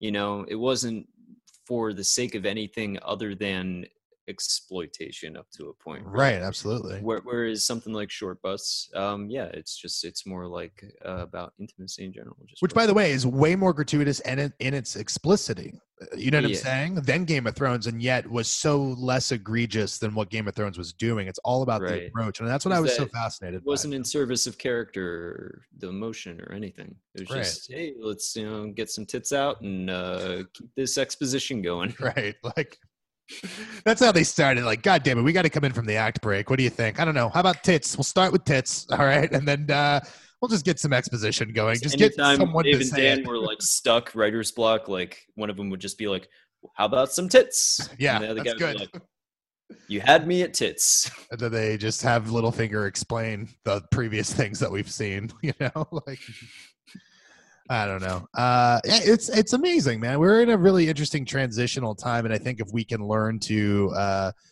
stop worrying and love the bomb, so to speak, we we can Yeah. like take it in. But it's it's hard to stay above the fray sometimes, man. But it's it's interesting. Like we're either right at the end or the beginning of something, and I can't tell. I mean, everything is just beginning and ending and constant overlapping cycles, but eventually the sun's going to explode and we'll all be dead. So it'll work out. Right. That's how I feel. I've told you that all the time. Like when I get really depressed, I'm like, that thing's gonna red giant. It's gonna swallow us. Dude, None of this I mean, matters. You know, that's like literally, I have a few catchphrases, I guess, but if I have one that's endured, it's the sun. One day the sun is going to explode and then dot, dot, dot. I haven't said it in a good year. It's been a while. I've been I'm really proud of you. I I rolled my eyes, but you have had restraint, and I will give you credit where credit is Thank due. Thank you, man. I, I'm really, you know, I appreciate that you noticed, you know, because I wasn't sure if anybody else did. For me, it's a constant daily struggle. You know, I'm like just so compelled to say it, but I don't. I hold back. I thought the struggle is that the sun's gonna explode, so nothing matters. But you're saying no, the struggle is not saying Right. okay. I, I am not wrestling with the fact that the sun's going to explode. I am fully at peace with that. It does. It does kind of disabuse you of the notion that any of this necessarily matters, and that frees you. That's what we were, talking earlier. It's like the idea that like maybe I need so to. free. I'm so free to just continue doing the same things I've always been doing. I I know what you're saying, but I mean it from a from a like a, li- a literal place of existentialism. I feel like I'm adrift, and all all I'm saying about it is like I think what you have to do is do literally what's best for you at all times. like you can be charitable when presented with charitable options and, and opportunities and stuff, but I think largely you can't depend on other people to do the right thing because they won't. And the more you realize that, the less disappointed you'll be in humanity, and, and just free yourself. You know, go do anything you want to do. Yeah, I mean, we were talking on our aborted uh, version of this. we'll episode. put it out. We'll put it out. It's fine. Nah, nah, it's fine. So now you Maybe we it. will. Maybe we won't. It was like 20 minutes of episode you didn't like, but we did talk about, um, you know, about politics and about you know where this country's going and is it just the end of the road? Should we care? Should we just you know smoke them all you got them, etc. And uh, I don't know. I think that the best you can do is just the best you can do for yourself and for the people around you, and just uh, just keep it going as much as possible. That's optimistic. You really won me back over there, Max. Do you hear it Yeah, in my you voice? like you got like tired. yeah, you wore me down. that was exhausting. Jesus Christ, man. really talked for not even 20 seconds, and you were It just felt "Oh, like 20 but- hours. drained from your body. no, man. I, I feel you. I, I, I just, uh, I think, I think if, if we make it in the next 50 years, I'm so curious what the history books are going to say about this. Like, imagine living through the 80s and now just knowing what the perspective of the 80s is, or even how we view the 90s now. It's like, you know, when you're living through a moment, no idea. You know, J- John Knowles wrote a Separate Peace. He says, "You never, we never knew how scared we were until we had the absence of fear." Stop it. Don't I hate that. John Knowles. Okay, I hate well, that hate book. him. Like you don't hate me. Let me make a fucking point, Max. Jesus Christ. All You're always quoting that quote. It's a good quote because it's accurate that we are unable to perceive how we truly feel about things while we are in the midst of things. I think it's Or really like good to take a how perspective. Joni Mitchell said, "You don't know what you got till it's gone." Sure. That's better. Fine. I like her better than John Knowles. So, Okay. Name five more people you don't like, Max. um, I don't like Donald Trump. All right, that's a good list. you me over. It's a good list. Didn't even have to name five people. You're like, all right, you won me over. Well, you st- it was the Did you shortcut. me- Did you expect me to struggle with that list? Like I wouldn't be able to think of more people I didn't like? Listen, I, I. I don't know, but what it was, and I know you didn't play video games as a kid, is like in Mario, if you went up a certain tube, you could like cut the entire game. Okay, and, you like, understand that even though I didn't have a video game system, I went over to other kids' houses. Like I'm aware of how Mario works. You can speak that language and not lose me. Okay, what I was saying is in specifically Super Mario World, which is the Super Nintendo, if you uh, go into a certain pipe, it allows you to skip the entirety of the game and just go to the final Bowser meeting. Mhm. And that's what you did in this conversation. You're like, nah, man, I'm going to go through this tube. Donald Trump. All right, well. I don't need the other four. you you went to Bowser's castle, dude. Like, Uh, You're a Jeff wiener. Sessions, Matt Gaetz. what? You know, What? just other people I didn't like. You said name five. Oh, okay. Well, I told you to abort it. Name someone who everyone likes that you hate. Uh, Neil deGrasse Tyson. No, I hate him now, so not everybody likes him. Fuck.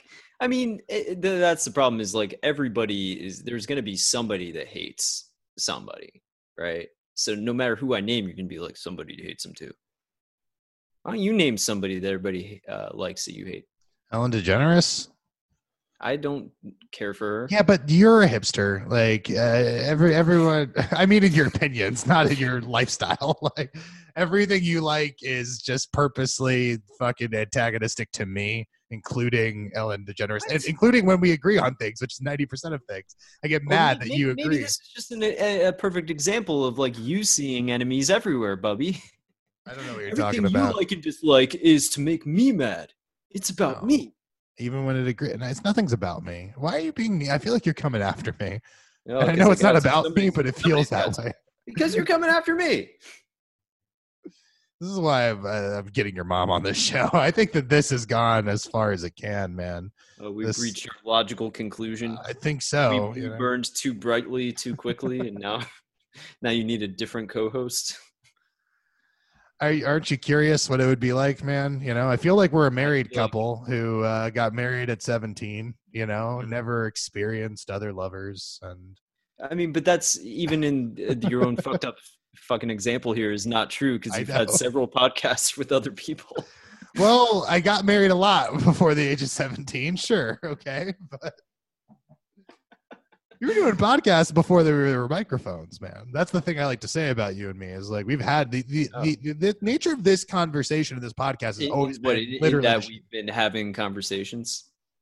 that have been as stupid as this yeah certainly yeah that have like and at times gone to the same serious places like our entire lives have been mired in two polarities one of which is Right. just constant fucking sadness and the other one is madcap lunacy like i and we get to share those together those are important uh, emotions It's a, man. it's a very bipolar friendship, man. It's either, you know, uh, pure mania or pure depression. oh can i announce some shit you'll be happy to hear this i Oh, just you got diagnosed bipolar? yeah it happens and let me tell you i'm over the moon Hey, I'm also sad about it because Well. that's the point. no, no, Michelina, uh, I I convinced her to do a podcast with me and separately of me. She's got this other really wonderful idea, and I don't want to say it out loud, but she wants to do kind of her own revolving uh, co-host thing. sounds really interesting, and I think she could do Mm. it. Uh, but we have one that we're working on, and we're even going to do a test run on Friday. And I'm hoping we have, you know, a bi-weekly thing that me and Michelina get to do because I think she's brilliant, and I want people to know how brilliant she is. So Yeah. I'm Well, excited. that, that's cool, man. I mean, I've never met Michelina. I've only heard wonderful things. Yeah. So I'm uh, I'm excited to to hear that first step. Can't wait to be blown away. You know? Okay, yeah, I set the standard way too high. She's like, ah, ab- abort, abort. Like she presses the button. No, I think she's really great. I think it's interesting. Like we're not gonna we're gonna tackle it in a very interesting way that um that uh, appealed to me, which is more like her finding some weird random thing and kind of seeing what emotional responses it elicits. Just see where that conversation goes. So it's like what, like in you? And Like what? is it going to be like in you? Like what emotional responses she gets out of you? yeah, Is it going to be kind of like she's your therapist and she's shown you like different like pictures of like war and then a puppy and then like a, you know, it's like how do you how does this make you feel? It's Look, bumblebee and you're like terrified. she's gonna. I told her this is hers. Like she can do whatever she wants with it. You know. I But hope was- it's that because I really want that podcast now. See, you want me to do I can't afford therapy again. Like that was a short-lived thing, but well, like see, I never really got to do any kind of deep dive into your BitBlast stuff, like your previous works. I never Right. heard retconned or I can't. I love that Afford one. I would totally start it again if I can get someone to do it with me again, and maybe I get Mickey to do it again. Uh, I don't know. We'll But figure I- it out. I- But the point is, I can't afford therapy. Yeah, well, I, isn't 'cause I- that like what a quarter of this podcast is? it what So I don't. I don't think there would be anything left in the tank. But it would be interesting to see someone else like try to uh, go through to, this to, to unwrap the the Yeah. layers of onion that is your psyche. because I feel like with you, it's a sunken cost fallacy. You're like this. Look, I'm all in. If I get out now, like I'm not gonna get my money back. Like But you I- think I'm just doing it as like a, a sense of obligation? Uh, yeah, I think it's an old world sense of like, you know, you do right by your your brother, but like you hate me, you resent me. You know, I think I do say that, you know, and it is true. I do hate you. I know, and yet you show up every time. The the markings of a great man, dude. You don't No, let that little on. thing called hate get in the way of your fucking responsibility, and I appreciate that. Right, my fiduciary responsibility for which I get paid nothing. Uh, yeah, no, um, you should definitely. Be, I'm sorry, like the bigger takeaway is you want to get paid for being my friend, is what I just heard. I just want to get paid for being your therapist, just for the times I'm doing that. That would be dope. You know, I wonder sometimes if I should have gone into being a therapy guy. That's what they call themselves, right? Therapy yeah, guy. therapy guy. yeah, yeah. I feel like I would have been okay at it. You know, I'm a good listener. I've got a soothing voice, and uh, I'd make a lot of money. well, That's all you need. yeah. It's You could do those the three same thing. qualities. that voice you could be like a radio dj a phone sex operator just get the same Mhm. thing same result. I feel like I would make more money as a therapy guy. all right first thing you got to learn that it's not therapy guy i mean like, you got to know what you're setting out to be I majored in being a therapy guy at Rutgers. Yeah. uh what degree is that and what And therapy a- guying therapy guy. Like what? What do you mean? What are you talking about? anyway i just wanted to announce that uh hey, someone can we i think start a new show called Therapy Guy? And I with just you Yeah. I would do it. Listen, can we do like a write-in? You just get people to tell them your problems, and then you in character. Like, I'm a therapy guy. Here's what you do. And I Yeah. gotta like Like I'm constantly a be Rick and Morty character. Like I'm Justin. Ro- Here's what you do. I gotta constantly Yeah. come in and like voice over and be like, "Not a real therapist, please. Like, don't put any stock into these opinions." That'd be Uh, great. You know, I'm into it. uh, I, I'd be into it too. Yeah, it'd be like crank yankers, but therapy. Yeah, like you Dr. know, Max is in. I'm in into it. thinking I'm an actual licensed therapist, and I'm really not. Is the Well, I have a problem with that because that people are getting hurt in the process of your bad. Like, I read this thing of someone who like like he was on a plane and he's like, uh, the finally I just wanted to see how far you would go with me, and the answer was not very. there was a guy on a plane and someone the over the PA they're like, "Is there a doctor on board?" And he shot up and he was like, "Oh my god, finally it happened!" And I got to give a tracheotomy with a ballpoint pen and a razor blade at thirty thousand feet. He, the guy didn't survive, but it gave me a thrill. Uh, I think I'm gonna go to doctor school now. and I was like, "What the fuck? That was you, like doctor school therapy guy, like." You got to get the thrill of being a therapist. Yeah, I mean, like, like, isn't that what a, of advice columnists are? Anyways, they're not licensed in advice. Like, you can't get a degree in giving advice. You're just somebody with the, some amount of sense, you know, who people decide, hey, they know about life. Let what about ask them." people what about people who make money like for no like all right so do you remember um and she has to be syndicated nationally but in florida there was this lady named delilah on the radio right like and she was like an institution and she was like always giving love advice and people would call Oh, and be like yeah, delilah i'm so hurt she's like huh. delilah was married five times and divorced five times like why is she the Five times the experience. no if she nailed it the first time she's been married happily for 40 years maybe but uh Well, I mean, may- maybe like each, you know, marriage was going really well and she just ended it at their peak. She's like, okay, I've learned everything I can from this marriage. We're doing great. So it's time to move on. Let's get a divorce. Right And then she move on to the next one. she treats her marriages like hermits treat their shells. like they got a better. What's more... it like to be married to a rich man, a poor man, an introvert, an extrovert, an idiot? That's you know? interesting. That sounds like that show you always want me to watch. Re- the review, like, like, like, Review. yeah, you know what I'm talking about. Like, yeah, that, that show is like uh, one of the comedy. Ma- I'm not even kidding. One of the comedy masterpieces. I'm sure it is. I hear it gets very sad because they take that concept as far as it can go. That show gets sad like three episodes in on a level where you're like, where can they go from here? And they just find new levels of emotional terrorism to put Andy Daly through, where it just, it just keeps like piling up. It's I so want to write something that hits emotional bedrock. People are just like, "There's no down from here." You, know what I mean? Drill into the core of the earth's keep going, sadness. burn my face Yeah. like the fucking Nazis and Raiders of the Lost Ark. You know what I'm saying? Like That's that's the dream. that. That is the dream. Like Martin Luther King had a dream, but that's our dream. What if that was his dream too? He had great dreams. Like he doesn't talk about the second one. The sequel's even better. Like, yeah, he wanted racial equality and everything, but his real dream, the one he was talking about secretly, was getting his face burned off like the Nazis and Raiders of the Lost Ark, a movie that hadn't come out in another 20 years. He was like, it was dope, but uh, he had to do that. I have a dream speech instead. Yeah. It's real weird to me how the different the Nazis' faces burn in different ways in that movie. You know, you think that there would be one uniform way that they burn. Like one guy's face melts, the other one turns kind of mummy looking. You know, Turns it's like what's uh, have some some you know consistency. Well, he might have been a mummy pretending to be a Nazi. You know, that could have been That his. be, that would be a weird detour for that movie. Indiana Jones five. They they de-age Harrison Ford. We go back to that scene. He's like, "Close your eyes, don't look at it," and then you realize it's a mummy, and then we start from that point. The mummy unravels himself. Second Ark of the Covenant. Speaking of mummies, coronavirus, am I right? Is it happening? I saw the CDC say uh, that shit's happening, bro. Yep. It sure is happening. I should stop going outside, or I should start wearing masks.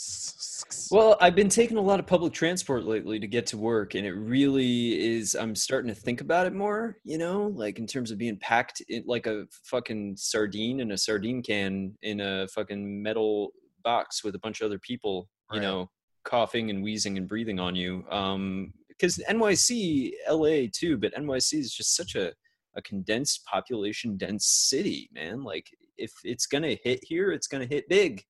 It's going to be a big success. You know, Yeah, I think it's gonna be worse there. I got to be honest because it's like there is there is space here. You can fuck off and ignore people in California. I think it's way harder to, to fucking stop it in New York if it were to break. So Yeah, and I have thought about that. Like, should I start stocking up on some canned foods and water and stuff? Like, how Just bad? prepare for the worst, man. I think definitely. How bad is this gonna get? I hope it isn't that big a deal. It only kills two percent of people, so as long as I'm not in that two percent, I'll be alright. That's a really good way to look at it, man. But I just don't want to get sick again, man, because I was just sick with the flu like two times in a row. It sucked. Now I got to get coronavirus too. I mean, it'll be a cool story to tell later. Like, man, you know, I was there for Corona during New York's riots or whatever. What if you were a the- guy who like actively got infected with every single one of these outbreaks across years, Just- like just swine say, flu? like, I was there. I was there. SARS, goddamn right, I was there.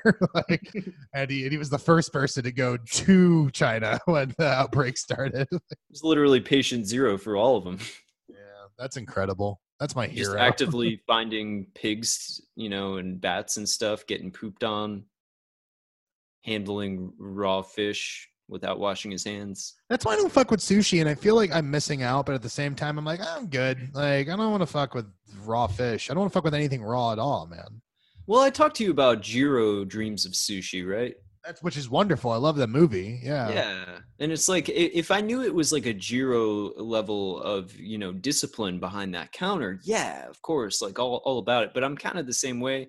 I'm I'm I'm a little reticent to just go into some shitty hole in the wall with like a B health code and just be like, all right, let's hope let's hope for the best. Which like B Health Code in New York is like, all right, like you've rolled the dice on a couple B's before, is all I'm saying. Like, because you have Right. to in New York, sadly. Uh, Sometimes, yeah. But not sushi. Like, I'm not gonna no. double No, my coupon for uh, food poisoning. like, You know what really fucks me up is uh, sashimi, man.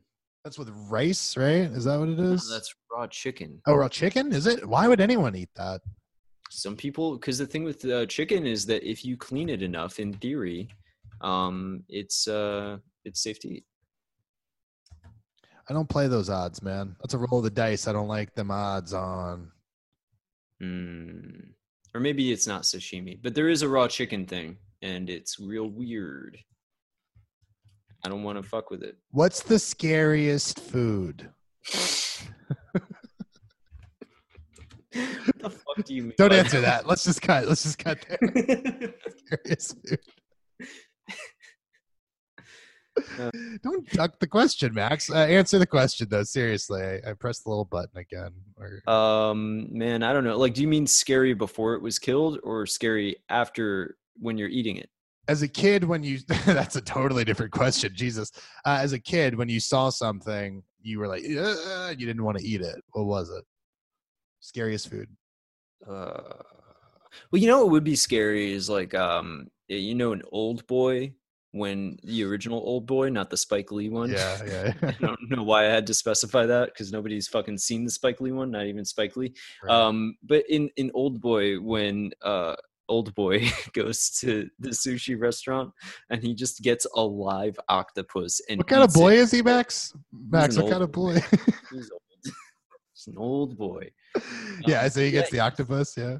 And he just eats the octopus like live and the actor actually ate a live octopus during that scene and i think peta called him out because fucking of course they did but yeah he eats a fucking and like the tentacles are like you know moving around in his mouth and stuff as he's killing it with his teeth like that was gross Yeah, I would say the same thing. I would say anytime I saw an octopus as a kid, I'm like, "Fuck this monster!" Like, well yeah octopi, octopi are weird man Oh, what the- cephalopods have we talked about this? Yeah. So my beef with them is uh is the the Aristotle. oh you you got beef Yeah, Aristotle was like, they're dumb, but they're not dumb. These fuckers are so smart, they scare the shit out of me, man. that actually makes me question the intelligence of aristotle for- Aristotle for underestimating this fucking thing, man. Like, and they can they also don't have bones so they can literally fit through like they, they've like drilled tiny holes in panes of glass and put them in water and like put food on the other side and oct- uh, the octopus can like literally like squeeze through it like turn into just a jellyfish or whatever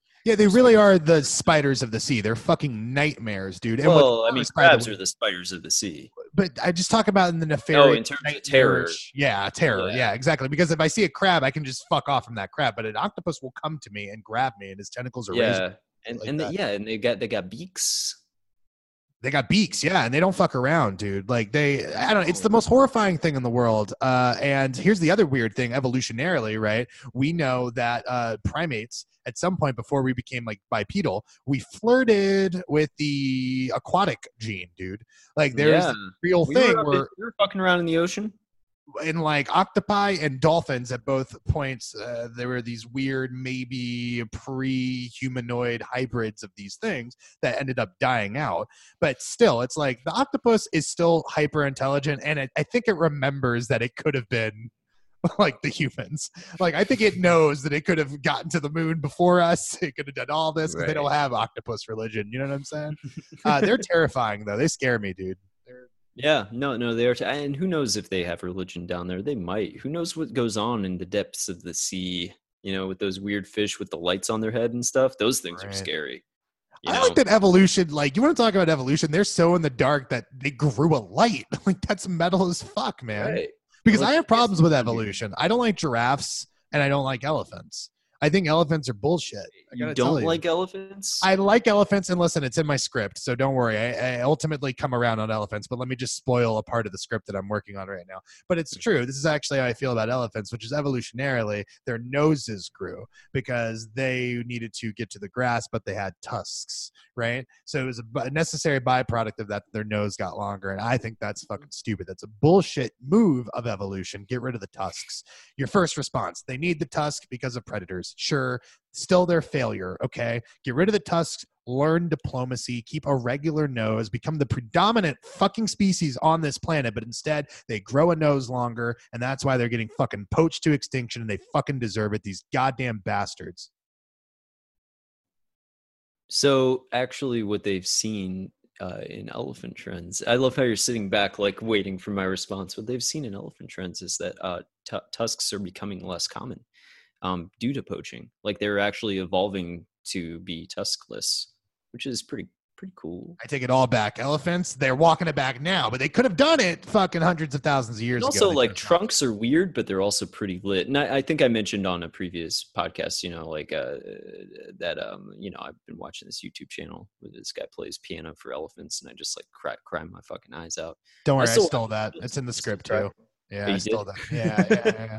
I'd say it was really funny when I was writing the script. I want you to know it's really interesting because like the the female protagonist is very much Michelina. I consult her a lot because I want it to be perfect for her. Because you're like, you're you, you know about you, you're the Expert. I mean, it's not her, but it's it's a thing. And then uh, the best friend relationship between the protagonist and his best friend is very much like I've just ripped instances from our life and put it in there. And it's like really like to to fictionalize things that have happened is this really pretty thing. But I also feel like it's this tribute to our Mm. friendship and to any of that because I'm like, oh, I get to immortalize the story. Like that makes it in there. That's a conversation we had. But specifically, Sleepy Time Simpson story Mhm. makes it into the script uh, and that's always been like a it's my favorite memory of you man so i'm sorry to go that route i just wanted to tell you that like you know you ultimately win me over on the elephant thing i just think they're fucking weak evolutionarily Just think they're fucking weak. they're weak they're meek and they're mild and they deserve what they're getting that's all i'm saying Like the biggest land mammals that we have, they're weak. Uh, I did just recently watch uh, a, a video of a baby elephant um, that was rescued in the wild being released on an elephant preserve, and like all the adult elephants rushing over to say hello to it, and I started crying at that. So, i honestly dude i'm sorry because you conditioned me about horses where i was like oh my god they're gonna oh gonna yeah, yeah, this baby to death because I, I watched a fucking horse documentary with my dad's psychotic ex-wife. such um, regal creatures. They're beautiful. And like there's this scene in it where it's like these wild horses um and they have this this horse baby uh, what do they call it a foal? No it's not Colt. a foal. A colt. Colts maybe. Sure. Sure. Um a baby horse a little tiny horse and it wasn't walking correctly like immediately out of the womb. Like it literally comes out of the mother in an unbroken long take and then tries to stand up and it can't stand up for like 20 seconds they give it 20 seconds out of the womb. And then the alpha horse walks up to it picks it up by the neck and thrashes it until it's dead because it was too weak to stand. listen ruthless no doubt Mm-hmm. another species that could be like they have the ruthlessness. If we had the ruthlessness of horses, we would get shit There done. would That's be less why of us. sorry to bother you really makes sense to me because that is the next like solution is to take the callousness of Of mankind a horse. and mankind. Yeah, exactly, dude. That's amazing. Combine it with a man. Yeah. Well, hey, we'll be there soon, man. We've been Jeff talking about a lot of cross special things in this episode. It's got weird pretty this is why your mom doesn't listen. Because she Yeah, has a that's probably staunch like no equa sapien stance, you know, As as she should. as we all should.